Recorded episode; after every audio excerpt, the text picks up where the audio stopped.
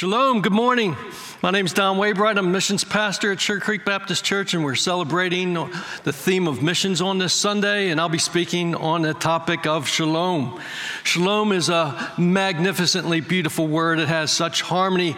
Just uh, sound it out with me. Just speak it one time. Just listen to the way it resonates. Shalom. well, shalom is a Hebrew word for peace, but it means much more, and it's much more grand than our English equivalent. It means much more than the absence of warfare or the absence of conflict or the peace of mind.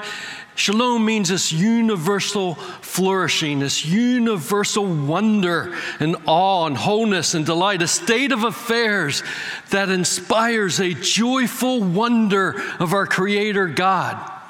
Shalom is a way things ought to be. Shalom is a way things were designed to be. And I want to kind of expand upon this understanding of shalom as I discovered it on a couple mission journeys and through the Bible. About 11 years ago this month, Dave Dave Grummy and I, Dave Grummy is a pastor of creative communications. We were traveling to the mountains of northern Thailand to examine the ministry of Norman Rideout, a longtime Sugar Creek partner. Norman Rideout was ministering to the indigenous Karenni people of the mountainous region of northern Thailand and Burma and Myanmar. Thailand is a a majority Buddhist nation with less than 2% evangelical Christian. Yet, among the indigenous Karenni, God was doing something among them that only God could do. It was like a Book of Acts movement where over 70% of the Karenni people were followers of Jesus. So we're in Chiang Mai and we're in our four wheel drive vehicle on our six hour perilous ride up into this mountains. I'm in the back of the four wheel drive truck in the jump seat, just trying to hang on for life, trying not to be beaten and battered to death. And we arrived at the first village, and it's a village of about 2,000 people. These people, the Karenni, are historically animist and they're under witch doctor control. And this, this day we're going to visit this first village and we're going to visit the only Christian home in this village of about 2,000 homes, which I stated is under witch doctor control. You know, as we drove in, I noticed it was just gray and it was ugly, it seemed very impoverished. There just seemed to be a strong sense of oppression upon that town, that, that village. So we're staying the night with this Christian family. They were very hospitable. They let us sleep on their slab floor, which is about four foot raised from the ground. You can see half inch cracks in between every slab. So all night long, you could see the wild pigs and all the critters scurrying underneath us. And, and uh, we were just sleeping on that wood slabs, just using our backpacks as a pillow. And, and they put a mosquito net over us, but it wasn't to keep the mosquitoes off of us, it was to keep the big snakes snakes and the hairy spiders off of us. And I didn't sleep too good that night, even with jet lag. And uh, I look forward to breakfast. So they're feeding us breakfast in the morning, and they're, they fixed us this gray soup in a bowl. And there's no utensils. I'm just slurping this soup. You can't see through it, it's very thick. It actually tasted very good until something poked me in the mouth. And I, I reached in there, and it's this scrawny chicken foot with this long toenails. And he said, That's a delicacy. You got to suck the toe. I said, No, no, I'm not doing that. I, I'm not doing that. I, I'm doing whatever I can to prevent myself from going into that place right there, that outhouse. Uh, you know, I looked in there, it's just a hole in the ground with big hairy spiders all over the walls, and I wasn't going to do anything that was going to put me in that place. So, uh, the people in this village, except for that Christian family, like I said, there's, there's strong sense of oppression. You just see the anxiety. They're very unhospitable. Uh, many broken relationships and dysfunction that we heard about. There was just rampant alcoholism, rampant heroin abuse. There was incest. There was domestic violence. The place had no beauty. There was no color. It was just gray. It was worn out and decaying. It was the absence of the gospel. I look forward to go to the next village. We're going to the next village. It's once again about 2,000 people, but it's 50 50. It's 50% Christian homes, 50% non Christian homes. All these villages, all the people are, it's an agrarian community, so they're all farmers. They, they use the same methodologies, the same tools, the same soils they're farming in. And as we're talking with the Christians, there's a great, uh, just a great hospitality, great friendliness amongst them. And they began to tell us the stories of the yield yields on their farms would be six to ten times greater than the yields on the non Christian farms. It was as if God was showing off his power and his blessing in order to advance his kingdom. And then we went to the next village. Once again, it's about 2,000 homes, and, but it stunned me. It stunned me. It's all Christian. Everyone in this village is Christian. There, it's no longer under witch doctor control. And as we drove in, the place was beautiful. It was green. Uh, it, was, it was bright and colorful. And the children were playing. There was no sense of oppression. There was a sense of joy overflowing in the people as if the community was flourishing. This community, this village seemed to be blessed by God. You know, I'd heard about the concept of shalom. I'd studied the missiological, the theological idea of shalom, but I had just now seen it. And what I discovered was the absence of shalom is the absence of the gospel. And the absence of the gospel is the absence of beauty and relationship. In the presence of the gospel, is the restoration of God's design for a people and a community, and it's marked by the presence of harmony in relationships and beauty, the presence of shalom. Let's take a look at what the Bible says about shalom. In the beginning, the earth was void and dark and nothing. And God, who is love, created everything out of nothing because He is love. And he created the heavens and the earth and all the living things. And it was good, and there was harmony in all relationships and beauty, and it was so very good. And he created humans in his own image, once again in harmony and relationship with the triune God, with the Father, the Son, and the Holy Spirit. And there was relationship and there was beauty. And you keep hearing me say those words because that's the dynamics of shalom. In fact, the female, he created the female so incredibly beautiful that God called her, Whoa, man. That's my one bad non shalom joke for the morning. Yes, there was beauty and relationship relationship with one another, relationship with God. God gave them good work and responsibility, stewardship over all creation. There's deep relationship with one another. The institution of marriage and the institution of family is ordained here. And there's this identity, the self identity as the beloved and with dignity and value made in the image and to be in the image bearer of the living God. And God said, It was so very good. This is shalom. Yet, in the context of beauty and relationship, where there's freedom to love and liberty to be loved there's always a choice of exploitation through pride and selfish desire to have what you can't have. And this beauty and this harmony was broken by human pride. And God separated humans from shalom. And this is the curse of sin the separation from God's perfect design, His shalom. And it creates the brokenness we see and experience and feel around the world. It's an infection on the entire human race, the absence of shalom. There's four main areas of this broken relationship that took place as a result of the curse of sin. Number one is our relationship between people and God. It's broken. It's so broken. Number two is our self identity, our relationship with ourself. It's so dysfunctional, it's broken. Number three is our relationship with one another. Our relationship with others is so broken. Number four is our relationship with creation and the institutions created by God marriage, family, work, governments. It's broken. Boy, is it broken. But God, but God, yes, God in His tremendous love for us had a plan and a remedy to restore shalom. You know, this Bible is so spectacularly beautiful. It is a picture of shalom.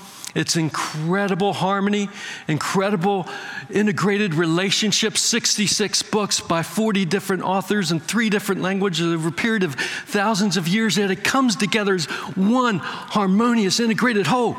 Shalom. The first two chapters of this Bible, Genesis 1 and 2, are a picture of shalom. The last two chapters of this Bible, Revelation 21, 22, is a picture of shalom. The bookends of this Bible is shalom. In the third chapter, from the beginning, Genesis 3, the curse of sin is introduced. In the third chapter to the end, the curse of sin is removed. And everything in between is the story of God's unfolding plan to restore shalom. And that plan would begin by God choosing a man, Abraham Genesis chapter 12, we see the Great Commission in the Old Testament. And I'll read Genesis chapter 12 to you. The Lord says to Abraham, I will make you into a great nation. I will bless you and make you famous, and you will be a blessing to others. And I will bless those who bless you and curse those who treat you with contempt. And all the families on earth will be blessed through you.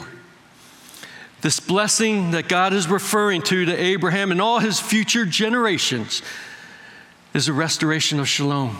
And notice that that blessing to Abraham and his future generations has a responsibility. They are to be a blessing to others in order to receive the blessing. The idea is this you are blessed to bless others, you are blessed to be a blessing. They are required to restore shalom to others in order to receive shalom. And we'll see that theme throughout Scripture. We'll fast forward through the narrative of Scripture and we'll see that the nation of Israel is formed. The blessing is being received by these people of God. Uh, they received the deliverance and they received the law and they received the promised land and they received the prophets. They received the very presence of God. And despite this blessing, this shalom restored, they disobey the mandate to be a blessing to others and instead look and act just like the world. Therefore, God disciplines them and they're taken into exile as slaves to the Babylonian Empire and their king, King Nebuchadnezzar. And while they're exiled in enemy territory, slaves to idolaters, God gives them this instruction through the prophet Jeremiah that teaches us much about our role in church and ministry in the world today. And I'll read it from Jeremiah chapter 9, verses 4 through 7, but we'll focus on verse 7. And this is what the Lord says to all the captives he is exiled to Babylon. They are to marry and have children and plant their families in Babylon and multiply and be fruitful. And then verse 7 and work for the shalom of the city where I caused you to be carried away captive. And pray to the Lord for it, for when it has shalom, you will have shalom. We, the people of God, are exiles. Jesus said so. First Peter states that. We are exiles. We belong to another king and another kingdom. We are to be in the world, but not of the world. And we are to work and pray for the shalom of the community that God has placed us. For if our community receives shalom, we shall receive shalom. In the biblical narrative, this blessing, this restoration of shalom is transferred from a man, Abraham, to a nation, the nation of Israel, and then to a, a God man, Jesus Christ, and then to a holy nation, the church. Now, behold, behold the Prince of Peace, the Prince of Shalom. I'll read to you Colossians chapter 1, verses 15 through 20, and we'll focus on verse 20. Christ is a visible image of the invisible God. Jesus Christ existed before anything was created, and he's supreme over all creation. For through him, God created everything in the heavenly realms and on earth. He made the things we can see and the things we can't see, such as thrones and kingdoms and rulers and authorities in the unseen world. Everything was created through him and for him. He existed before anything else, and he holds all creation together. Christ is also head of the church, which is his body. He's the beginning, supreme over all who rise from the dead, so he is first in everything. For God in all his fullness was pleased to live in Christ. And then in verse 20, through him, Jesus Christ, God reconciled. Reconciled is another word for restoring shalom. So through him, Jesus Christ, God reconciled everything to himself. He made peace, shalom, with everything in heaven and on earth by means of Christ's blood on the cross. Jesus is the author. Jesus is the restorer. Jesus is the very presence of shalom. And he says to his disciples, therefore, he's saying to us today in John chapter 14, he says, You will be filled with the Holy Spirit. You're to obey my commands in order to re- remain in me. The one who believes in me will also do the work that I do, and greater th- works than that will you do because the Holy Spirit is in you. And then he says to you, and then to me, he says, I'm going away, but John chapter 14, verse 27. I'm going away, but peace, shalom, I leave with you. My peace, shalom, I give you. I do not give you as the world gives. Do not let your hearts be troubled. Do not be afraid. The very presence of God, the very presence of the Holy Spirit is a presence of shalom. And the Holy Spirit in us is the power to be the agent of, the ambassador of shalom. And without a doubt, we, the church, have been given a responsibility to pray and work for the shalom of the community we live in and the nations. Jesus Christ, in his great commandment, great commission commandment, stated, We are to make disciples, which is restoring shalom to all nations, all peoples. God's heart is for the nations from Genesis to Revelation, so our responsibility is to work and to pray for the shalom of our city and the nations. For if they receive shalom, we shall receive shalom. But how does the church do this? What does that look like? I want to share five simple patterns that permeate uh, all of our local and our global mission efforts and strategies. These five activities all start with the letter P. Number one, pray fervently. May your kingdom come, may your will be done, may your shalom come on earth as it is in heaven. Prayer is miraculous. Prayer brings us into the reality, into the presence of shalom. When we pray, we enter the presence of the triune God. When we pray, Jesus is interceding for us. When we pray, the Holy Spirit is praying through us in our weakness. When we pray and we pray for the, kingdom, it gives God the Father great pleasure and it activates the unfolding plan of God to restore shalom. Number two is presence, the incarnation. We are the presence of light. We are the presence of shalom, the Holy Spirit in us.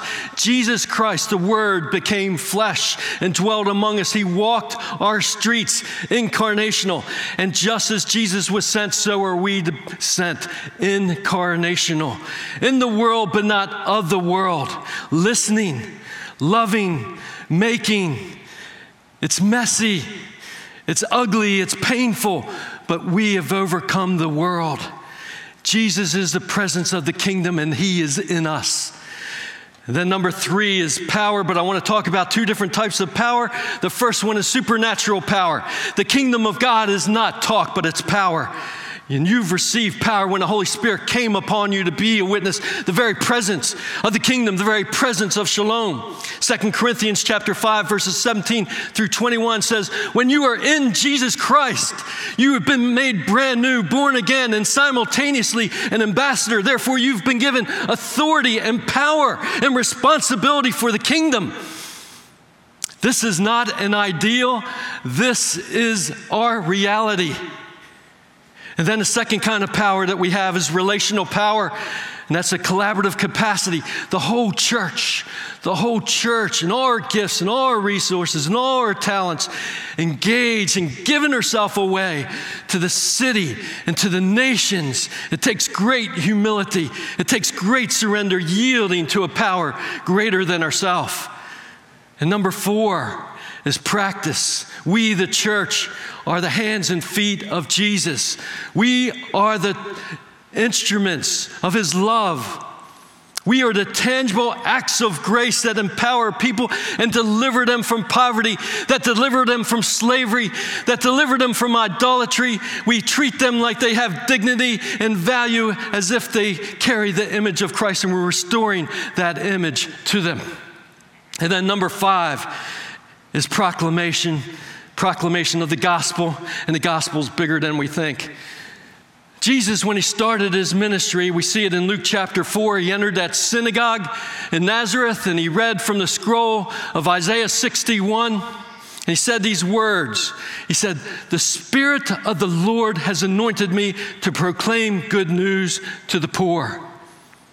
Well, what is that good news? The word good news is translated gospel. They're both the same meaning. Gospel and good news have the same meaning.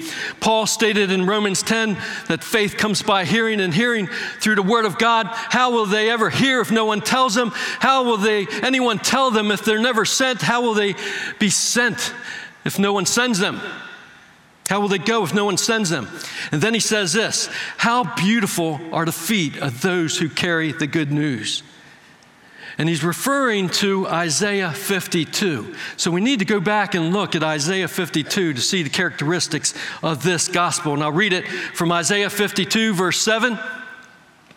How beautiful in the mountains are the feet of those who bring good news, who proclaim peace, shalom, who bring good tidings, who proclaim salvation, who say to Zion, Your God reigns. Remember the people of God in Jeremiah that we read earlier. The people of God are in exile to the Babylonians and under slavery there.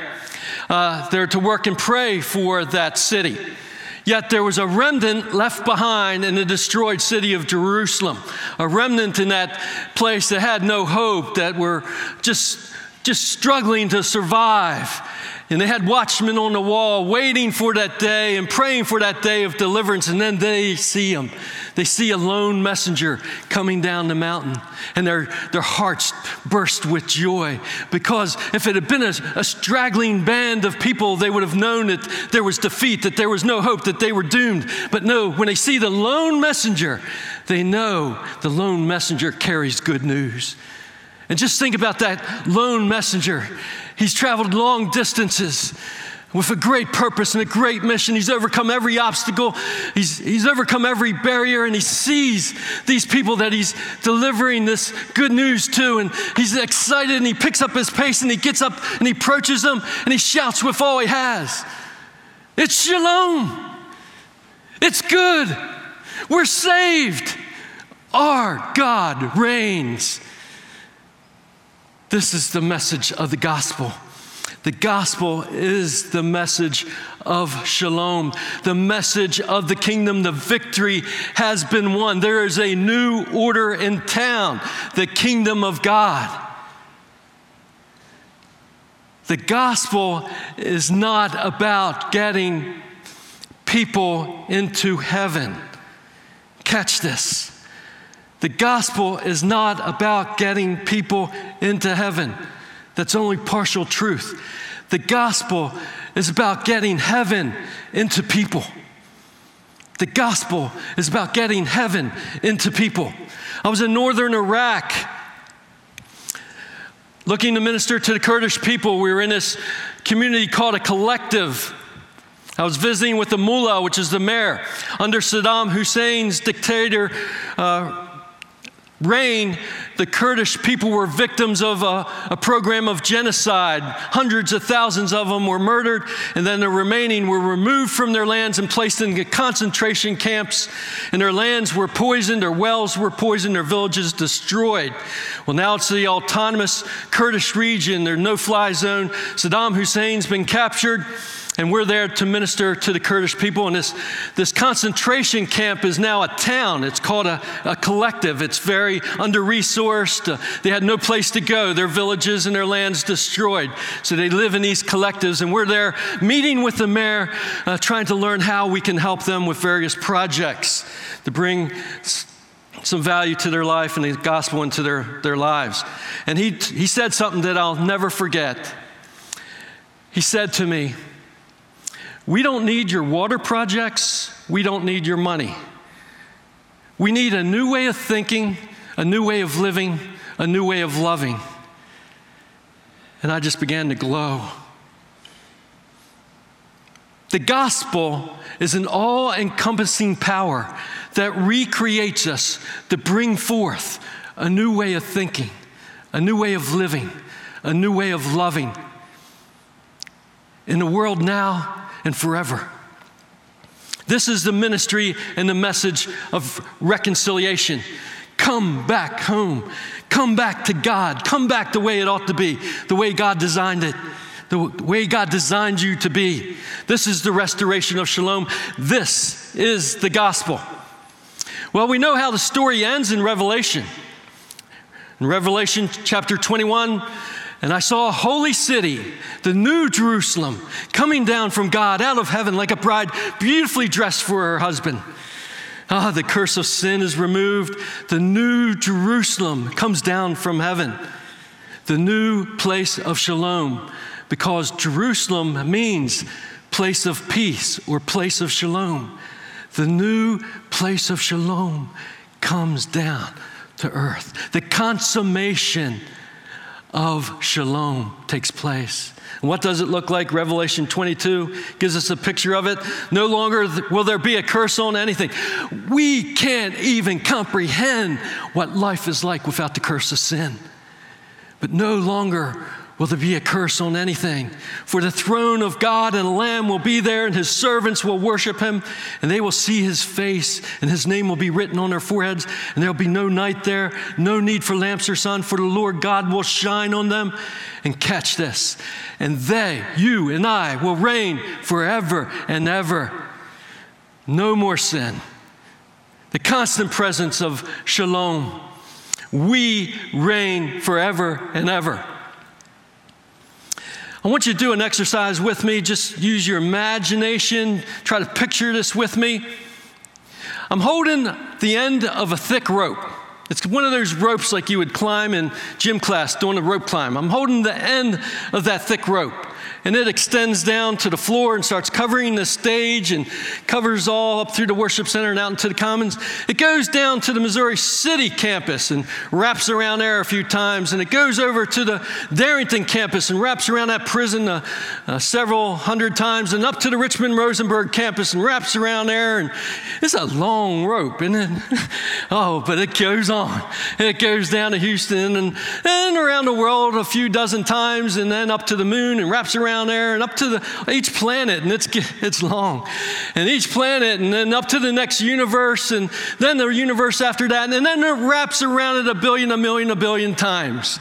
That is an incredible rope. We would describe it as never ending, goes on forever. That rope, that rope represents the years of your life. And this piece that I'm holding in my hand this little segment of that rope I'm holding in my hand represents your years on earth, the li- your life on earth. That little segment. And it's roughly, what, 80 years? And that little segment is simply this it is training for reigning. It is training for reigning. It'll determine our roles, our rewards, our position, whatever that looks like in this eternal forever reign. Now, I'm not talking about, I'm not talking about whether your name's written in the book of life. Uh, if, you if you confess Jesus Christ as Lord, the boss of your life, and you believe that He rose from the grave, and you place your trust in Him, surrendered and yielded to Him, and ask for forgiveness of your sins, you are saved, and your trajectory is on that rope. I'm talking about us in this test that we're going to have. these believers, this test that we're going to have at the end of our life. And there's one question that's going to be asked, just one question that's going to be asked, and it's this How did you love? Well, how will we pass that test? What does that look like to pass that test? How does it look like? What's that love look like? It looks like working and praying for the shalom of your city and the nations. But remember, remember, we're on the other side of the resurrection. We're on the other side of Pentecost. The Holy Spirit is in us. The Holy Spirit is in us. That's why we're sealed for that eternal destiny. We're sealed for there, but we're still subject to this test. How did we love? And just as Jesus was sent, so are we sent. And he says, Even greater things will you do than what I did. Wow. So, as he was sent, we're going to go back to where he started his ministry and see what this passing this test looks like. We're going to go back together in Luke chapter 4, we're going to go back to that synagogue there in Nazareth. And we're going to read together that scroll of Isaiah. We're going to read it to that synagogue. We're going to read it to this church. We're going to read it to the global church. We're going to read it to the world. So let's read it with authority.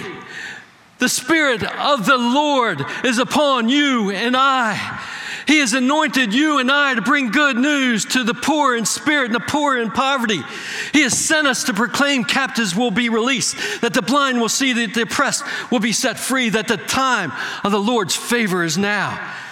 And the scripture you just heard us read has been fulfilled to this very day. And then we're going to continue on reading with authority these words from the scroll of Isaiah 58, the real religion that pleases God. We've been anointed with the Spirit of the Lord, and we will free those who are wrongly imprisoned. We will lighten the burden of those who work for us. We will let the oppressed go free and remove the chains that bind people. We'll share our food with the hungry, and we'll give shelter to the homeless. We'll give clothes to those who need them. And we won't hide from relatives who need our help. And our salvation will come like the dawn, and our wounds and our brokenness will quickly heal. And our godliness, the light of Jesus, will lead us forward. And the glory of the Lord, Jesus Himself, will protect us from behind. He'll be our rear guard. And then we'll call, and Jesus will answer immediately Yes, I am here. As we remove the yokes of heavy oppression from people, we'll stop pointing our fingers and spreading vicious rumors. We'll feed the hungry. We'll help those in trouble. We'll help those that are vulnerable, that are afflicted, the, the least power, the, the powerless. Our, our light will shine out from the darkness, and the darkness around us will be bright as noon. And the Lord will guide us continually. He'll give us water when we are dry. He'll restore our strength. We'll be like well watered gardens, like an ever flowing spring. And some of us, some of us will be the rebuilders of the broken cities in our land. And some of us will be the restorers of the broken homes. The kingdom of God is now, but not yet in all its fullness. Shalom is now, but not quite in all its magnificence. And this gospel, the restoration of shalom, this gospel will be preached to the whole world as a testimony to all nations, and then the end will come. And until then, we are in the world, but not of the world. We are exiles. We are to work and to pray for the shalom of our city and the nations. And our church is designed to help you do this. Our mission of our church is designed to help you grow in this and to live this out and equip you in this and resource you in this. And if the Holy Spirit I know is speaking to you to get involved in this, you can just text the word on mission to the number 72345. Those directions are at the end of your sermon notes. We'll get you plugged in to how you can pray effectively for the city and the nations. And how you can give above your regular offerings to fuel this local and global work of the Shalom, restoration of Shalom ministry, and how you can get involved in projects and equipping throughout 2021.